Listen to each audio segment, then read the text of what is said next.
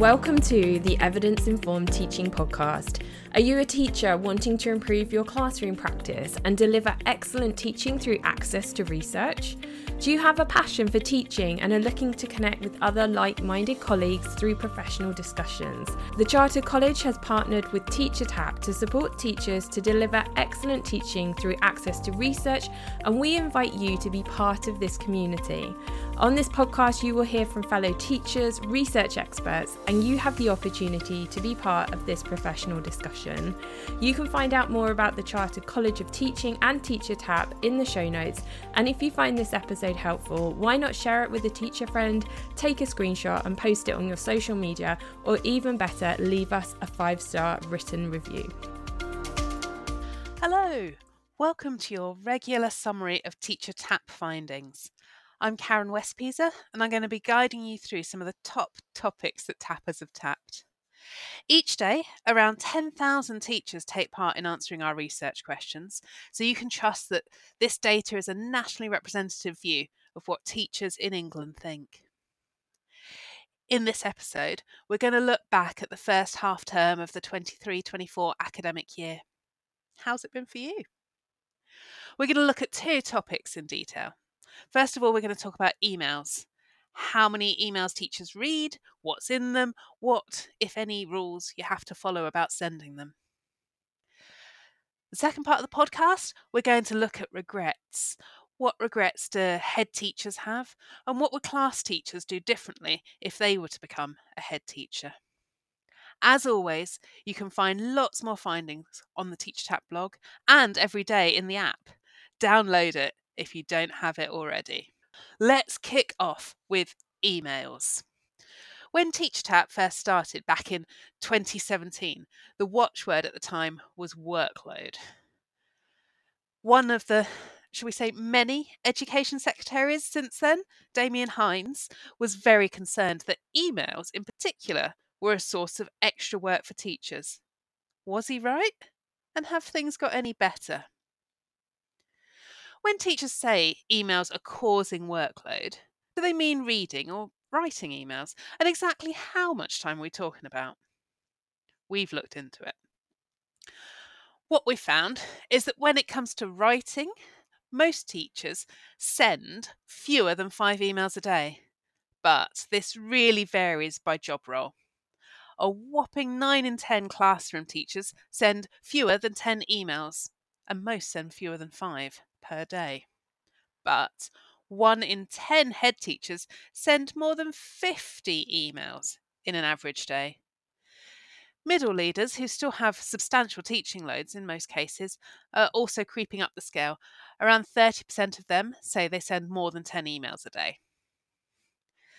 The problem with so many emails being sent is that they have to be read, and this is where timings really start to ramp up half of classroom teachers say that they read more than 10 emails per day, and 1 in 20 teachers say they read over 30. Meanwhile, heads are basically drowning in emails. Almost half of head teachers, 45%, say that they read more than 50 emails per day. Quantifying the amount of time it takes to read and write emails is difficult. Some emails are a simple notification that a student has completed homework on a digital platform, but others are in depth curriculum matters with multiple actions. So, estimates on how long it takes can vary from 20 seconds per email to up to around three minutes if you're really reading and not just glancing at the content. If we go as an average for 20 seconds to read an email and another 10 seconds to switch between emails, that doesn't seem too bad. For classroom teachers, that adds up to between 5 and 15 minutes to get through everything each day. For heads, it's closer to half an hour a day. The problem is, this doesn't give any time for the response or the action that you might need to take as a result of that email. That makes it even harder to quantify. A complete stab in the dark, let's imagine a third of emails require an action that takes an average of four minutes, given that some are simple, just like yes, please response, but others might involve trekking across the school to go and see someone. So, if that is accurate, That means that classroom teachers need to add another between 15 and 45 minutes to their email response time. And if you're teaching a full timetable, that's a lot of extra work each day. One thing to note though, this doesn't actually seem to be getting worse. The amount of emails that teachers have reported since 2021 has been consistent. So there's a, a golden lining to that one. Another quick thought on this is that while 45 minutes of extra work per day may seem a lot, compared to sitting in a 60 minute meeting, it might actually be quite efficient.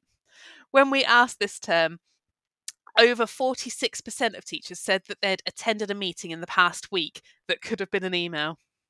So even if we give the full the email the full five and a half minutes for reading, process, and action, that's still going to be quite a bit shorter than a meeting. But what's actually in emails that teachers are receiving? We know that schools are increasingly concerned about data privacy when it comes to emails, as anyone who's accidentally revealed their emails on a classroom whiteboard in front of te- in front of their pupils will understand. And that's why half of schools now have rules about how pupils should be named in emails. We found on TeacherTapp that one in five schools only allows pupils to be mentioned in the email body, not in the subject line. And three in 10 only allow pupils to be mentioned by their initials. Another popular email pastime in schools is sending all staff emails about niggling things. For example, please help, lost authenticator key.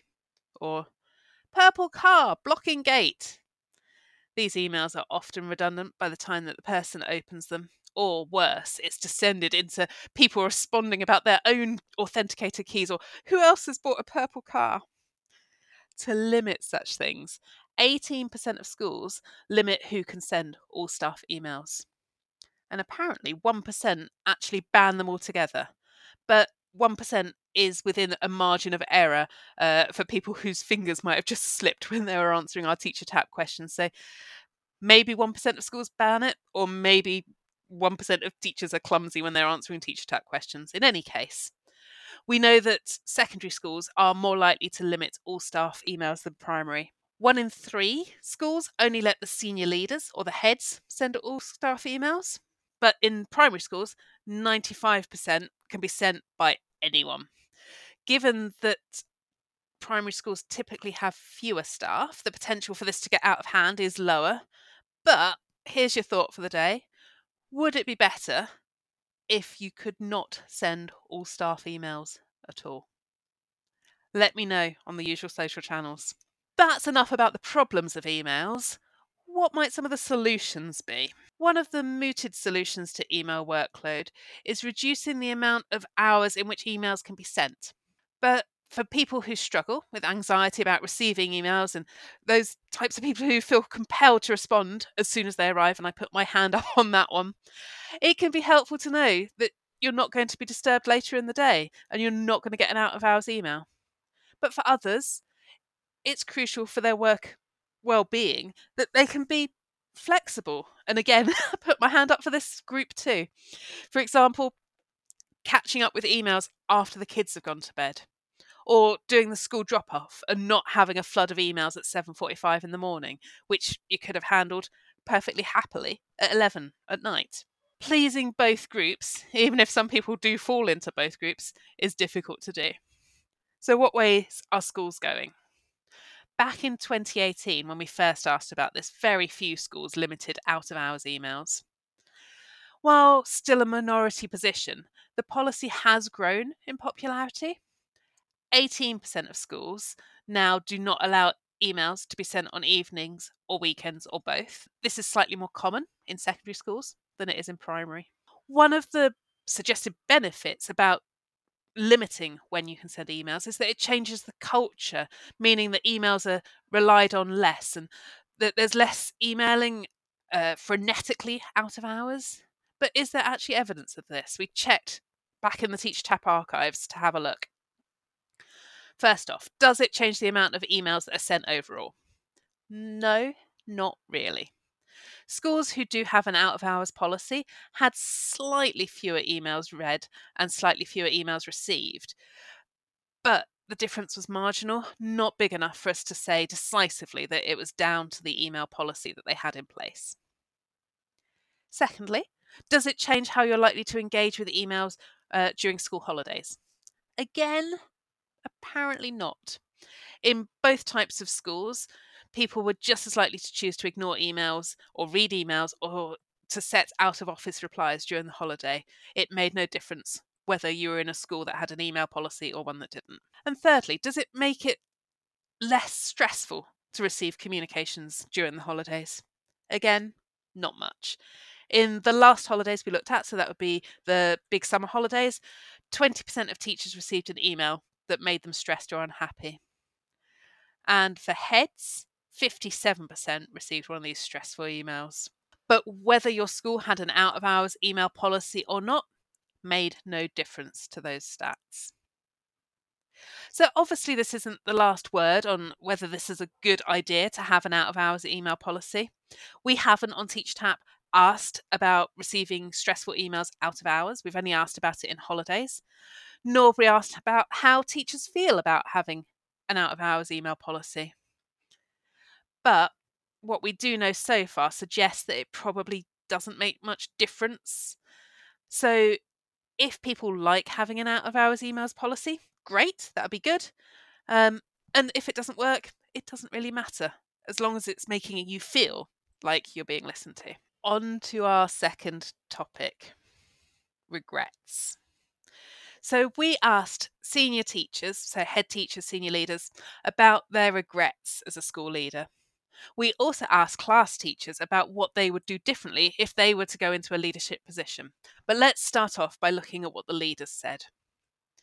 The responses from school leaders were surprising and moving at times.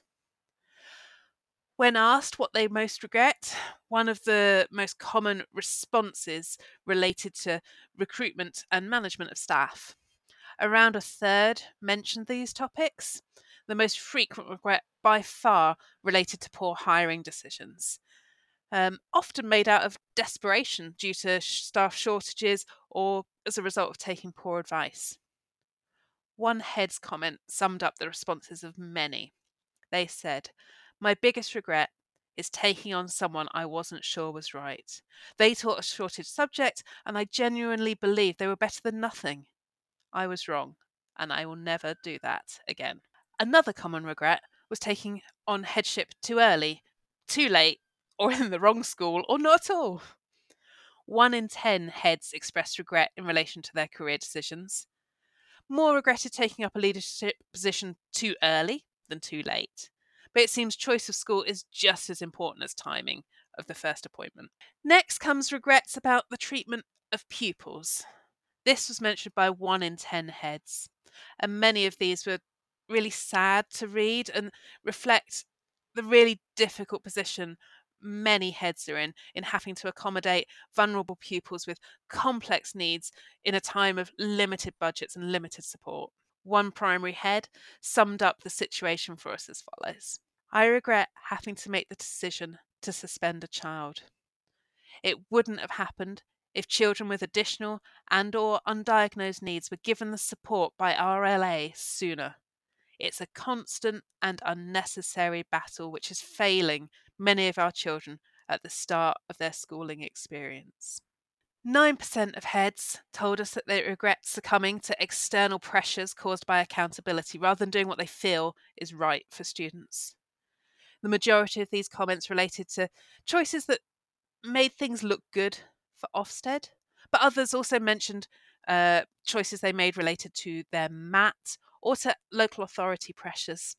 As one head told us, I regret doing things to fit in with Ofsted rather than what is in the best interests of pupils and staff. Many heads also commented that they felt they got communication wrong at school. For some, this just meant that they wish they'd explained their plans better, but many also expressed regret about not listening more closely to staff. We know speed matters in headship, but many express regret about moving too fast. For example, one primary head told us, I regret making decisions too quickly, reacting based on minimal evidence and being too emotive. whilst a secondary head said, I regret trying to rush change before staff were ready. It caused more harm than good, even though the intentions and the idea were right. Does that ring true for you? Let us know in the usual places. When we asked classroom teachers what they would never do if they were to become a school leader, the responses were surprisingly consistent. By far, the most frequent comment was that class teachers would never forget what it's like to teach a full timetable. Many went as far as saying they would never stop teaching, even if they became a head teacher, that you wouldn't lose touch. One class teacher told us, I'll never forget the demands of teaching a full time classroom um, teacher timetable. And I would use that to guide expectations of what is achievable in a working week for staff. The next most frequent set of comments related to bureaucracy and workload. Class teachers told us they would never have pointless meetings, plan them more than one meeting or event in a week. They would never use teachers' PPA time for a meeting. They would never make staff do unnecessary admin box ticking tasks. Never send an email and then repeat the information in a meeting. Never make marking mandatory. Never hold meetings on parents' evening weeks, or never hold meetings that could have been an email. Treatment of staff also featured highly. Lots of class teachers said they would never take staff for granted, they'd never create a culture of distrust, be condescending, unappreciative, and would never forget that staff are employees, not students. Finally, many class teachers told us they would never ask a colleague to do something that they wouldn't do themselves lots of nice lessons there and lots of things to reflect on and interesting how it it brings us back to some of the topics we were talking about at the start of the podcast about emails meetings and the balance between the two. And that's it from this episode. There are loads more findings on our TeacherTapp blog including why does it feel like pupil behaviour is getting worse? Which teachers lock their classroom doors? How has pupil premium interventions changed since 2018? Who arrives earliest at school? And who stays latest? And who is the biggest education influencer? As ever, let us know if there are any topics you think we should explore or questions you think we ought to ask on Teacher Tapp. You can find more information on the topics discussed today, including loads of cool charts, on teachertapp.co.uk. And if you haven't already, you can find TeacherTapp in your App Store or the Play Store. Download it, join in, and get tapping.